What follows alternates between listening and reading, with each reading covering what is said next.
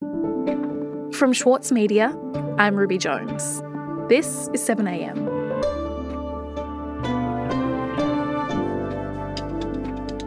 Australia's wealthiest postcodes and the millionaires who pay no tax have been revealed in the latest data drop from the Tax Office. It gives us new insight into who has wealth in Australia, how they keep a hold of that wealth, and whether the taxation system is fair. Today, author Chris Wallace on who the real burdens are on our economy. It's Thursday, August 18.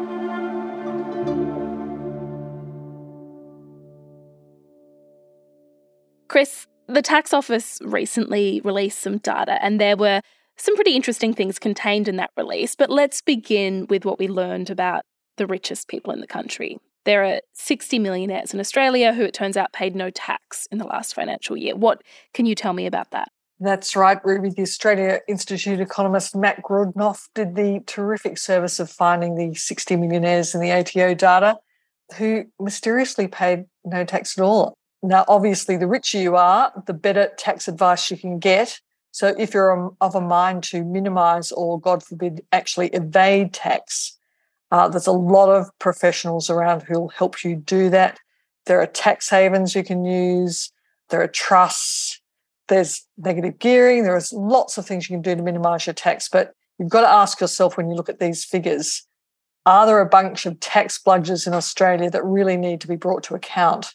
so that everyone's paying their fair share, not just most of us. But the other thing that's unfair is that ordinary people who don't have access to sophisticated tax advice, they are paying their fair share. So take the average income earner. The ATO stats show that they're earning about $63,000 a year and they're paying about 30% of that in tax. Now, how does that sit next to the knowledge that there are 60 millionaires in Australia who paid 0% tax. It's just plain unfair. It's it's inequitable.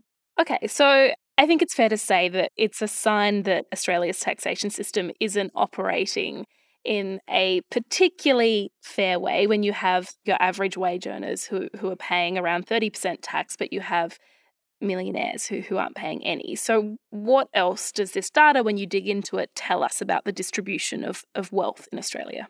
Well, that's the thing. The ATO does this terrific thing where they work out by postcode uh, what average taxable incomes are.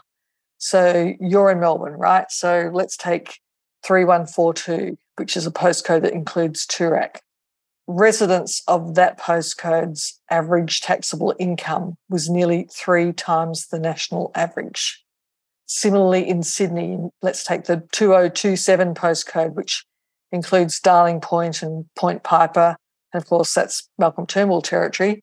The average income, average taxable income was more than three times the national average, so even higher than Melbourne's 3142 postcode. But the absolute champion highest average taxable income, in fact, went to Perth's 6011 postcode, where on average, the taxable income is five times the national average, a whopping $325,000 a year per taxable income earner. Now, bear in mind, Ruby, that's an average. So you can imagine the gigantic incomes some of those leafy Peppermint Grove and Seaside Cottesloe residents are enjoying. And of course, turn around and take a look at the welfare system. What are people trying to survive on a JobKeeper? I mean, it's just farcical. Mm. So, could you explain then what the underlying mechanisms are that are contributing to this inequality? The the ways in which the tax system benefits these people who might be living in Point Piper or Cottesloe and earning three hundred thousand dollars a year. Well, the richer you are, the more avenues there are to divert income and create losses and switch your income uh, and get it flow to areas of low taxation. One of the big things that jumps out of the figures is how much Australians love a rental property investment. So nearly one in five wage earners own a rental investment property. And more than half of investment property owners enjoy tax breaks from negative gearing. So we're all in effect subsidizing their, their property investment. And it's those 1.2 million Australians whose property investments are being subsidised by taxpayers who put the fear of God into politicians wanting to reform property taxation. 90,000 of those people who own rental properties and are enjoying negative gearing tax breaks own three or more rental properties. So you can see how you know those higher earning individuals who can afford multiple investment properties get a multiplication of benefits from the system. So it raises questions really about why the system works so well for people who can afford multiple rental properties and on the other hand why we have such a huge homelessness problem in Australia which government seems so reluctant to spend money on to solve. And it's built a culture where, you know, on the one hand, welfare recipients get pounded as dole bludgers, but on the other hand, people who arrange their affairs consciously to pay less tax, often fully compliantly with the law, uh, you know, no one calls them tax bludgers. So there's this incredible asymmetry in the system about who's seen to be behaving and misbehaving and um, of course, tax bludgers seem to get away with it quite happily and without adverse comment. We'll be back after this.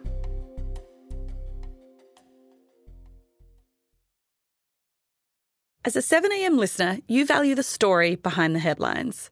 That's why you should read Post, a free daily newsletter bringing you the top five news stories of the day summarising each of their key points with links to full articles from a range of sources. Get the news you need to your inbox every weekday morning with Post. Sign up at thesaturdaypaper.com.au slash newsletters.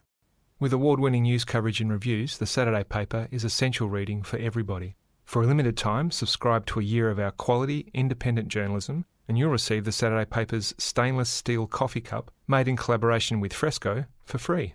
Subscribe from just $2.10 a week. Simply visit thesaturdaypaper.com.au forward slash offer. The Saturday Paper. No hot takes. Chris, it's not as though we've ended up in this position by chance. This is the result of decades of taxation policy decisions. Could you tell me a little bit about that and I suppose what you've observed happens when governments or oppositions who are trying to form government have tried to suggest reform to the taxation system. So it's been a problem for governments for, for many, many, many decades to get companies, to get rich individuals to pay their fair share of tax. And there have been many famous parliamentary episodes, for example, during the Rudd government and the Gillard government, where Treasurer Wayne Swan tried to bring in a super uh, resource profits tax. What this adds up to is a package of measures to strengthen our economy, to broaden our economy, to simplify our tax system, and to strengthen the economy, particularly given the challenges that are coming our way as a consequence of the resources boom and economic change in our regions. And of course, when the Rudd and Gillard government tried to do that, all hell broke loose. The tax! Axe! The tax! The bell's ringing! We're in the position we're in uh, because the government has trashed Australia's international reputation uh, with its proposal for a great big new tax on mining. The mining resource sector mounted a massive publicity campaign to pound the government into submission on this.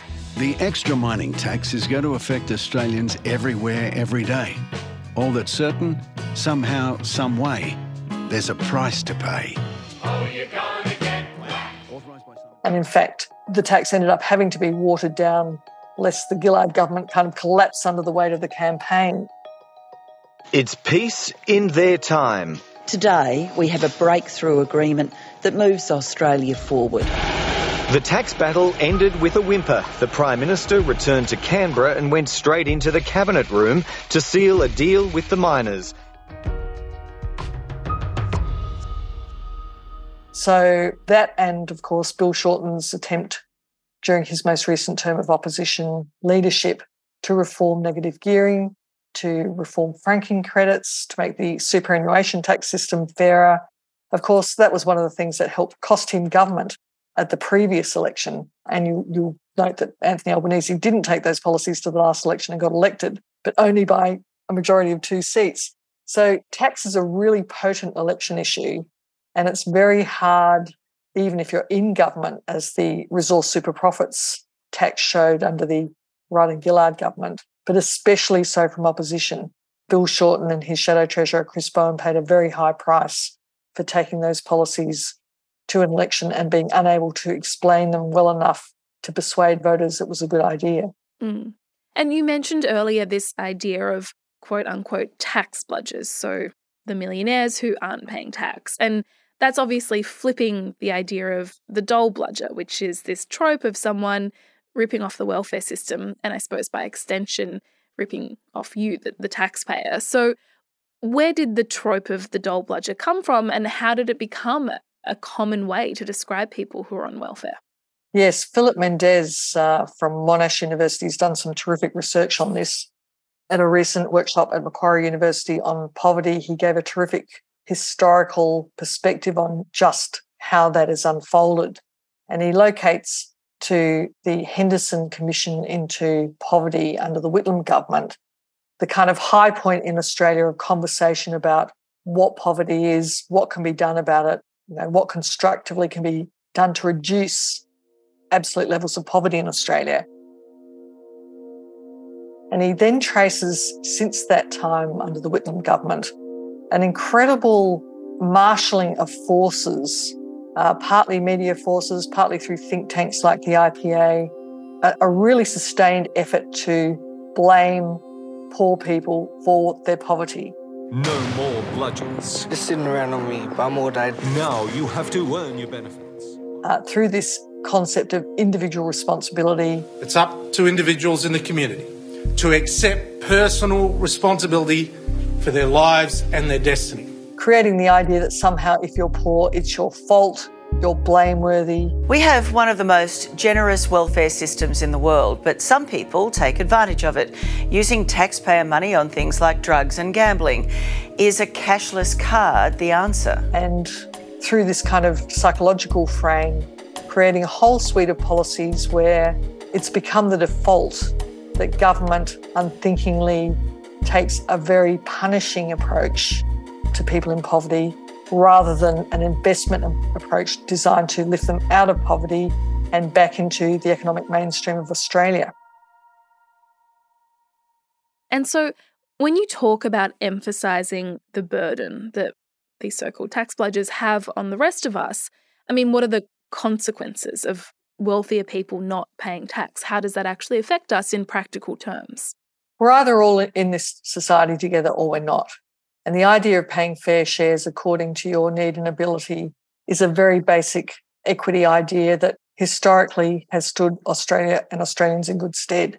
And of course, Ruby, it comes down usually to, to who's in office. For 20 of the last 26 years, that's been the coalition. For more than twice as long in the post war period, the coalition's been off in office than Labor. So you tend to get these long periods of coalition government where things get less fair. And then you get Labor coming in every so often and trying to make it more fair. And ever the tide is going in and out on, on tax equity in the system. And there's no mood for major tax reform now. That's another issue. I mean, that was my next question because the Labor Party did go into this election without promising any tax reforms. So, to actually change the law to do things like abolish negative gearing or or get rid of stage three tax cuts or find a, a legal way to enforce taxes on millionaires. I mean, those are, are big reforms that there doesn't really seem to be much political appetite for. Well, I think there's an appetite for making the system fairer under the new government. It probably won't look like big bang tax reform, but I think stay tuned for a lot of smaller changes that together add up to big effects. And uh, yep, no one's talking about hounding billionaires into the ground or out of the country. It's just about everyone recognizing and fulfilling their responsibility as citizens to pay their fair share to contribute because you might be a rich professional or a rich business person in Australia. Terrific, good luck to you. But the fact that you can do business in this country, do it safely, do it legally, that's to do with a system that we're all part of, that we're all signed up to supporting. So everybody's got to do their bit one way or another. And uh, let's see that happen in a, in a fairer way. Chris, thank you so much for your time. Pleasure.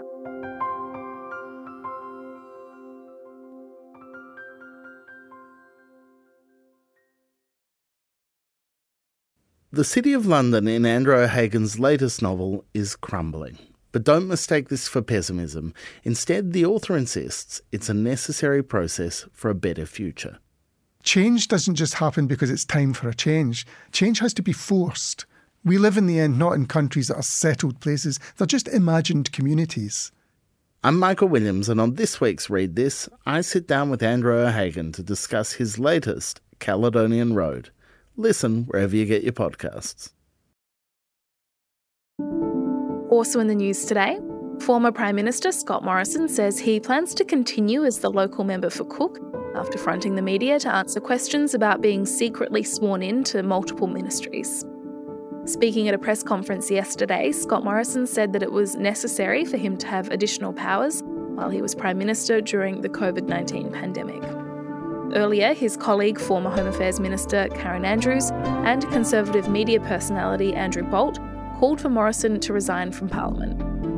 And de extinction scientists from the University of Melbourne are leading an effort to bring back the now extinct thylacine, commonly known as the Tasmanian tiger, using genetic engineering and reintroduce it to the wild over the coming decade.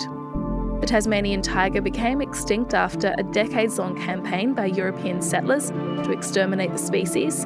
Benjamin, the last known thylacine, died in captivity in Hobart Zoo in 1936. I'm Ruby Jones. This is 7am. See you tomorrow.